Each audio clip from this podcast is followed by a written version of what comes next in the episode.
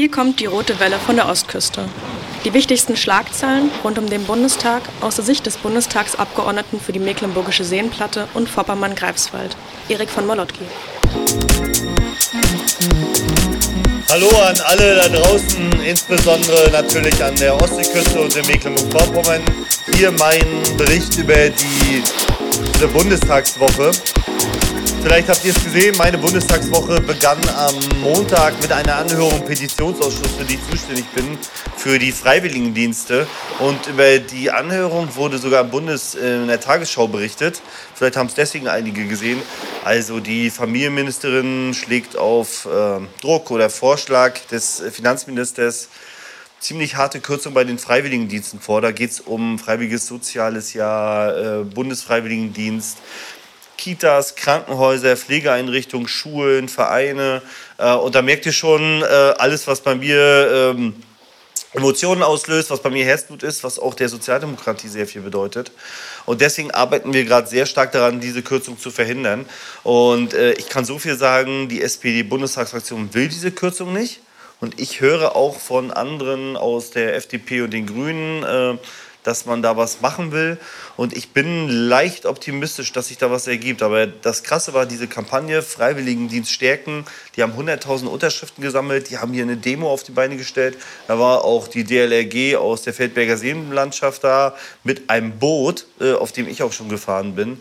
Und äh, ich durfte auf der Demo reden. Und ich kann euch sagen, einer meiner Hauptpunkte, wo ich gerade hier wirklich richtig Zeit und Energie reinstecke, ist die Rettung dieser Freiwilligendienste und der Kampf gegen die Kürzung.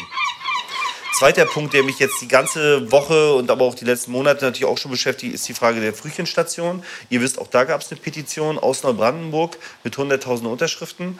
Und wir sind jetzt fast so weit, dass alle Fraktionen, alle Mitglieder im Petitionsausschuss dort das höchste Votum abgeben.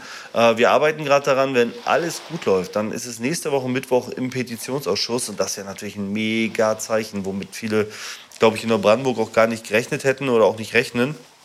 Und äh, da halte ich euch natürlich auf dem Laufenden. Ich will bloß sagen, das ist eine Sache, die mich hier die ganze Zeit beschäftigt. Ich arbeite die ganze Zeit äh, für den Erhalt oder die ähm, Wiederaufbau der Extremfrühchenstation dort in Neubrandenburg, Wiedereröffnung. Ein anderer wichtiger Punkt, vielleicht habt ihr es gesehen, ähm, ich habe eine Rede gehalten zum Zukunftspro Kinder-Zukunftsprogramm, das war ein Antrag der CDU, CSU.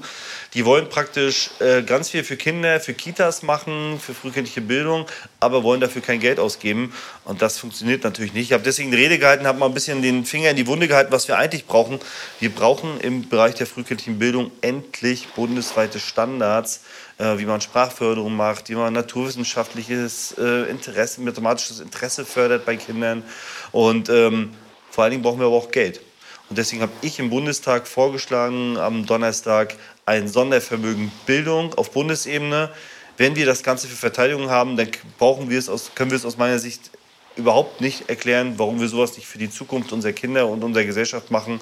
Deswegen habe ich dafür ausgesprochen und werde am Samstag jetzt auch auf der großen landesweiten Demo in Rostock dazu sprechen.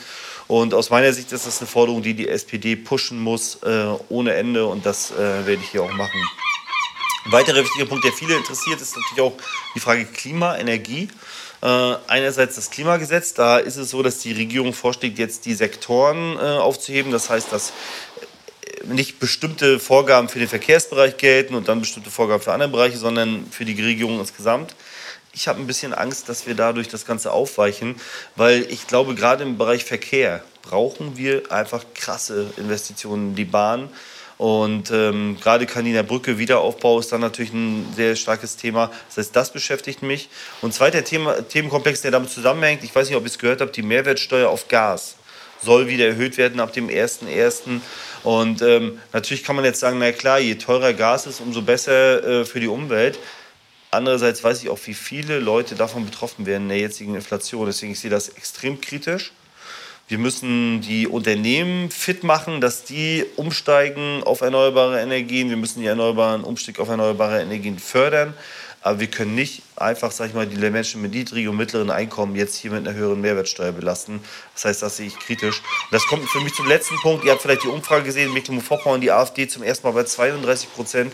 Und ich könnte heulen, äh, wenn ich das sehe, ähm, weil ich echt Angst einfach um unser Bundesland habe und auch um den Osten. Und aus meiner Sicht gibt es zwei Sachen, die da gemacht werden müssen. Das erste ist, die SPD muss noch glaubwürdiger das soziale Gewissen sein. Wir brauchen Forderungen wie 15 Euro Mindestlohn, Sondervermögen, Bildung. Wir müssen aber vor allem auch glaubwürdig sein in unserem Auftreten. Und das Zweite ist, ich glaube, es ist jetzt so eine Zeit angebrochen da kann man jetzt nicht mehr sagen, ach Mensch, Kommunalwahl nächstes Jahr, ob da in der Stadt bei mir in Greifswald oder im Landkreis Vorpommern-Greifswald oder im Mecklenburg-Seenplatte Neubrandenburg, ob da jetzt die AfD gewinnt oder nicht, ist eigentlich, äh, ob da die CDU oder die SPD gewinnt, ist mir eigentlich egal. Nee, es wird darum auf ankommen, ob die AfD zukünftig in unseren Städten und Landkreisen regiert. Und deswegen bitte ich alle, auch die kein Parteibuch haben, überlegt euch, ob ihr, sag ich mal, von der Seitenlinie aufs Spielfeld kommt und sagt, hey, ich trete diesmal an für die Kommunalwahl. Ich kenne sehr viele Leute, sehr viele Leute kennen mich, vertrauen mir, die würden mich wählen und ich kann damit einen Beitrag leisten, dass die AfD zurückgedrängt wird und nicht meine Stadt regiert, nicht meinen Landkreis in Mecklenburg-Vorpommern regiert und nicht MV mit ihrer Ideologie durchsetzt. Mein Appell, macht bitte mit, egal ob in Parteien oder Wählergemeinschaften, es geht um die Demokratie, es geht um alles. Und da will ich nochmal einhaken, weil viele haben vielleicht auch dieses Aufregerthema Bürgergeld diese Woche gesehen. Das wurde gar nicht im Bundestag beschlossen, aber ich will mal eins sagen, es ist doch ein Skandal, dass die Löhne so niedrig sind, dass wir mit dem Bürgergeld da schon ranreichen. Das eigentlich ein Anreiz oder dass äh, Leute vielleicht sagen, hey, ich arbeite nicht, weil der Lohn so krass niedrig ist. Deswegen, wir müssen auf Löhne setzen, wenn wir das Lohnabstandsgebot einhalten wollen. Beim Bürgergeld ist es so, wir haben jetzt eine Inflationsanpassung gemacht, um den, das sozialökonomische Minimum überhaupt zu gewährleisten. Das war der Grund. Und unsere Lösung muss aus meiner Sicht immer sein, hey, gute Löhne, möglichst viele Leute aus der Arbeitslosigkeit rausholen und aufhören, die Leute gegeneinander auszuspielen. Tschüss und schönes Wochenende.